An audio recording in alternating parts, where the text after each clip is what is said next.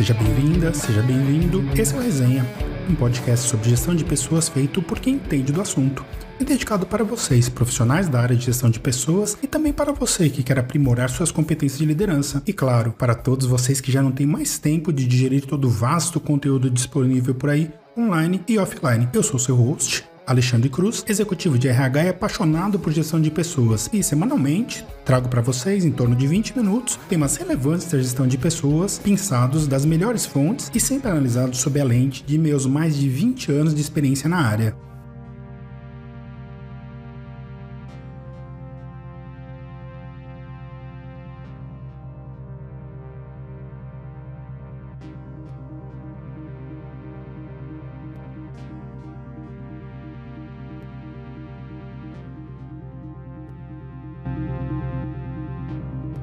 E no episódio de hoje, como acontece com técnicos de futebol, com o pessoal da área de propaganda e marketing e críticos de cinema, muita gente sempre acha que entende profundamente a gestão de pessoas, e ainda mais como e para que funciona o RH, e tem palpite de todo lado.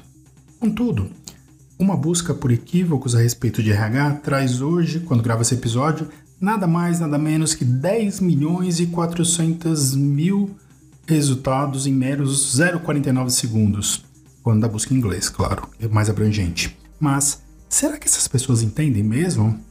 Será que nós do RH não temos alguma responsabilidade sobre esse sentimento? Quer saber mais? Vem comigo.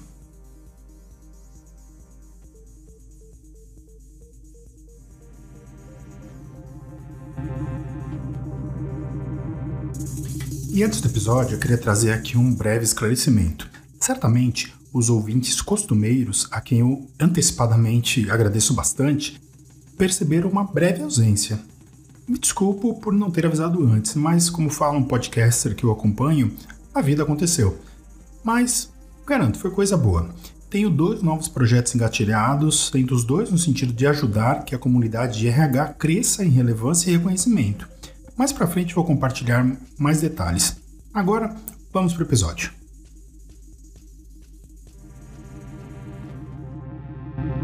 Bom, já abro dizendo que nós do RH temos sim alguma culpa nisso. E essa culpa sempre surge quando tratamos a gestão de pessoas como uma caixa preta que somente os versados na área podem entender. Mas a ideia aqui não é buscar culpados. Apesar de eu achar que o RH tem mesmo que ser mais aberto e tão transparente a respeito de seus pontos fortes e nobres quanto das suas imperfeições. Então, quais são os equívocos mais comuns sobre o RH e as atividades que somos responsáveis. Departamentos eficazes de RH estabelecem um bom equilíbrio entre as necessidades dos funcionários e os objetivos da organização. O famoso Advocating the Balance Between Enterprise and Employees, dos termos em inglês que amamos tanto utilizar na gestão de pessoas, que seria em tradução livre alguma coisa como defender o equilíbrio entre a empresa e os empregados, o que, convenhamos, não é tarefa fácil, dado que temos e sempre teremos o conflito entre capital e trabalho e o desafio de dois agentes com objetivos opostos, quais sejam os funcionários querem maximizar o retorno sobre a venda da sua força de trabalho e a empresa que deveria querer maximizar o retorno sobre o capital investido. E nós do RH no meio dessa bagunça toda, dessa briga conceitual. Gente, esses são termos técnicos e conceituais. Longe de mim querer entrar na briga de nós contra eles que impera hoje no nosso país e tomar qualquer um dos dois lados. Na verdade, nós do RH temos que sempre brigar para sermos o fiel da balança nessa estrutura. Por vezes, quando erramos, é no momento em que pendemos mais para um lado ou para o outro. E muitas vezes daí que nascem esses mal entendidos ou equívocos sobre o RH. Essa lista que trarei certamente não é exaustiva, ou seja, não pretendo encerrar o assunto com ela mas colocar um pouco mais de luz sobre o tema e, sempre que possível, ir um pouco no processo. Sabemos que existem inúmeros equívocos sobre a função de RH. Muitos funcionários, sejam líderes de pessoas ou não, não entendem completamente qual é o papel da arte de recursos humanos, suas obrigações, influência e benefício. Assim, aqui estão alguns desses equívocos que seria bem interessante que mais pessoas soubessem que a gente de RH pudesse compartilhar para termos um trabalho um pouco mais tranquilo, talvez. Primeiro equívoco: o RH é a área que ajuda as pessoas. Como já trouxe no episódio anterior, muitas pessoas querem entrar na área de recursos humanos porque elas querem, abre aspas, ajudar as pessoas, fecha aspas. O que é nobre, muito legal. Mas depois elas acabam ficando desiludidas quando percebem que o verdadeiro objetivo do RH é muito mais do que isso. Na realidade, muitas dessas pessoas teriam sido mais felizes como assistentes sociais ou coisa parecida, porque era isso que elas pensavam que estariam fazendo, ajudando as pessoas a falar e resolver seus problemas. Contudo, infelizmente, não é isso que nós do RH fazemos. Fazemos, na verdade, muito pouco ou quase nada disso. O RH tem mais a ver com implementar as estratégias da organização, maximizando a tranquilidade para os funcionários entregarem aquilo, buscando seu engajamento. E aí vem o chavão, como eu trouxe no, no episódio anterior, que não deixa de ser verdade, que é atrair, reter e desenvolver os melhores talentos.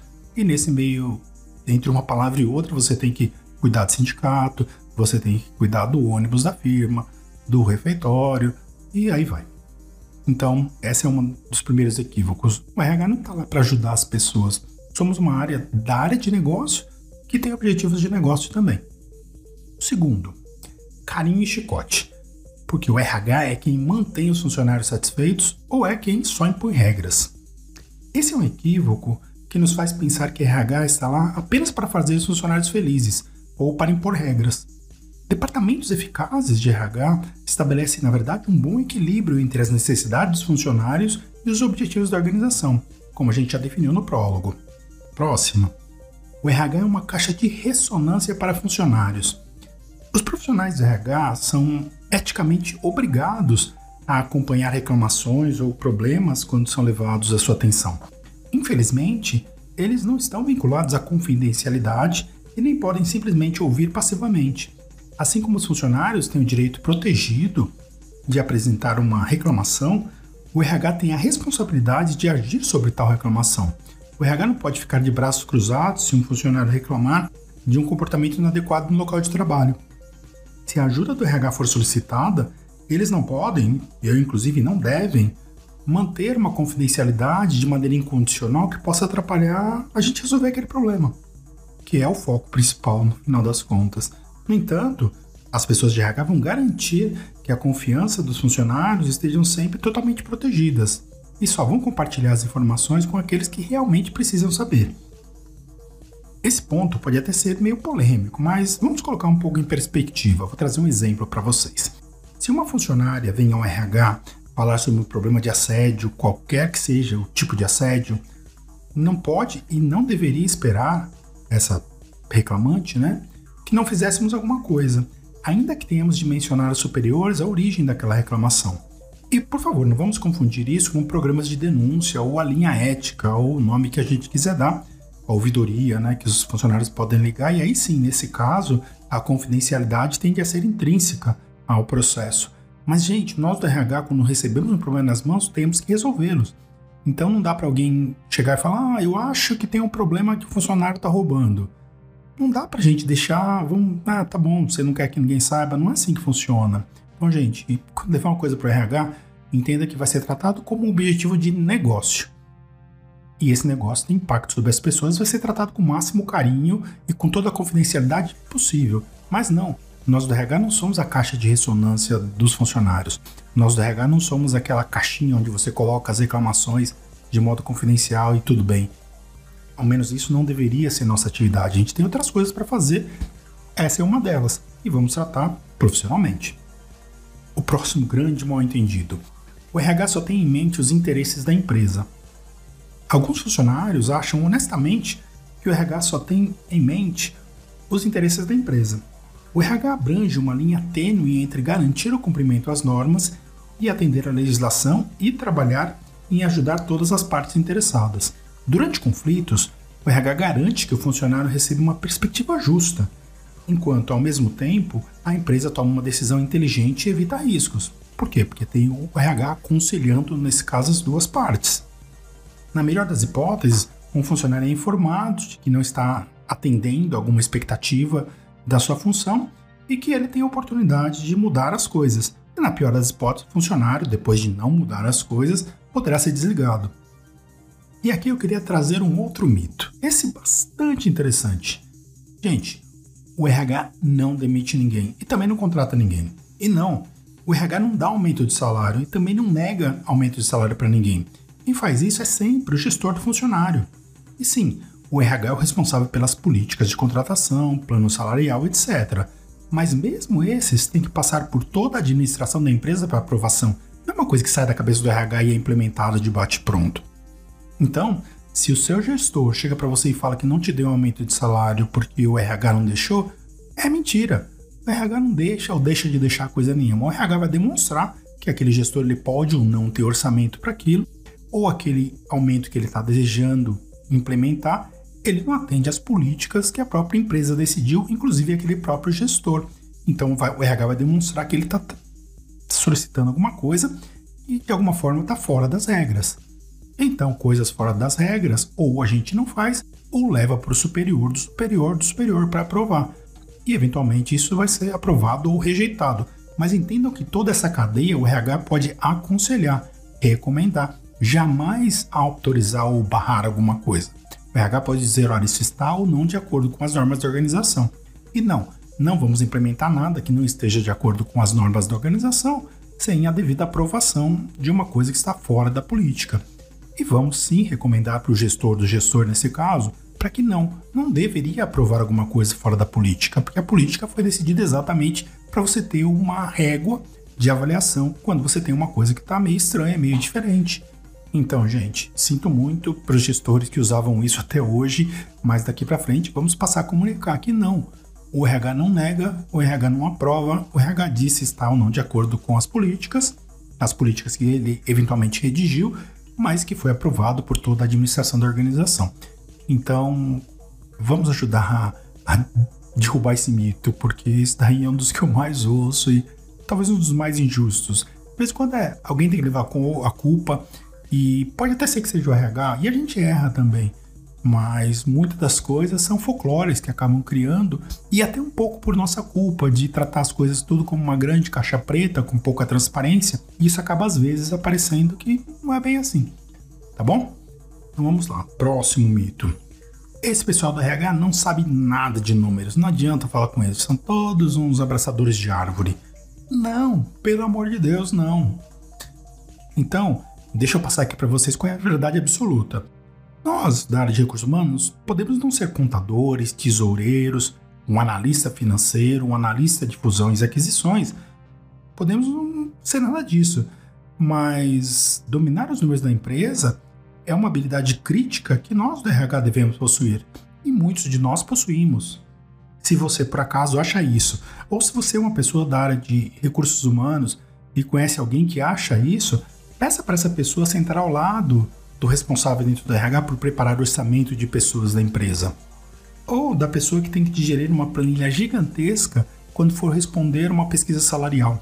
E para quem não sabe, é muito mais do que uma tabela com duas colunas: coluna de cargo, outra de salário e preencheu e está tudo bem.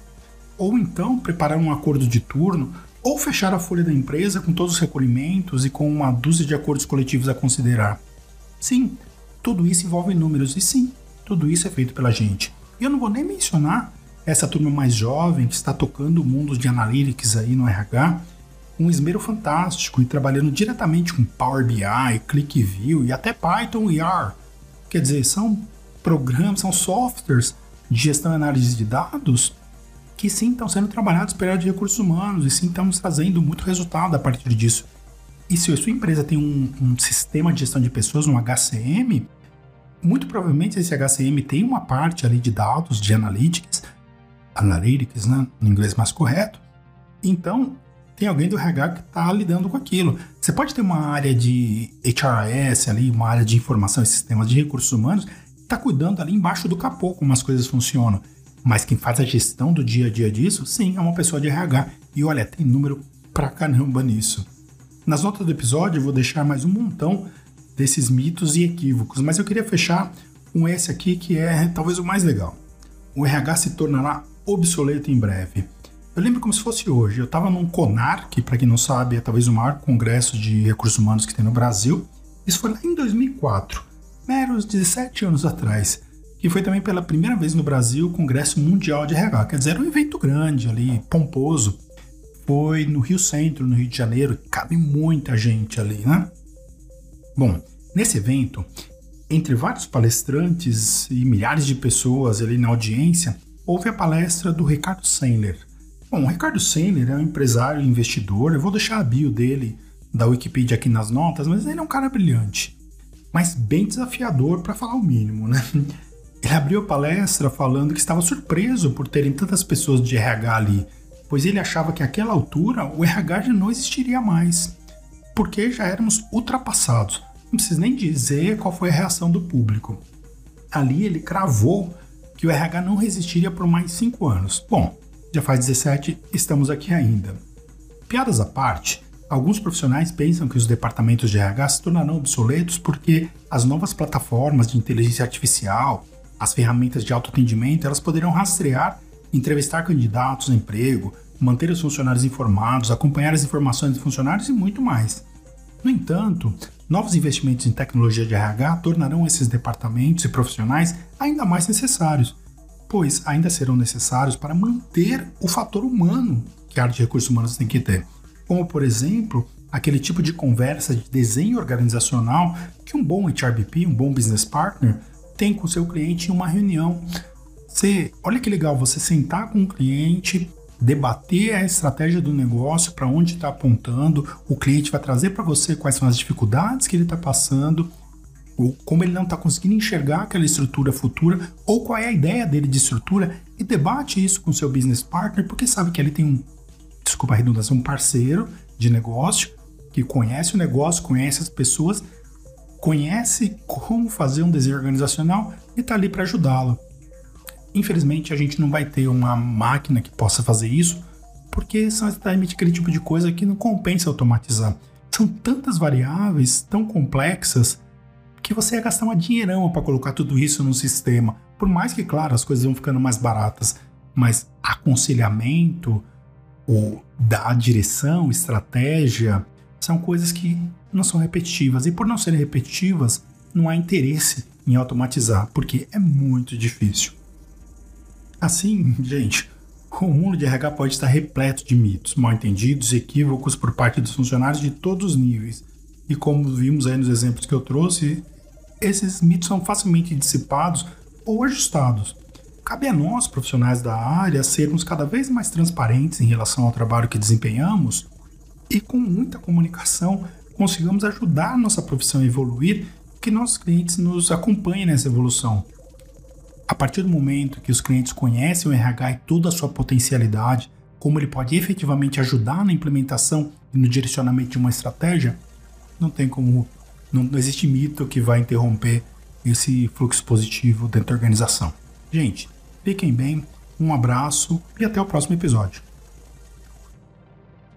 Obrigado pela audiência e não esqueça de assinar o podcast na sua plataforma preferida. Se gostou do conteúdo, dê uma passadinha no Apple Podcasts, Spotify, onde quer que você esteja escutando nesse momento e deixe suas cinco estrelinhas. Ajuda muito para que o algoritmo apresente o podcast para que outras pessoas também possam conhecê-lo. Muito obrigado e uma excelente semana.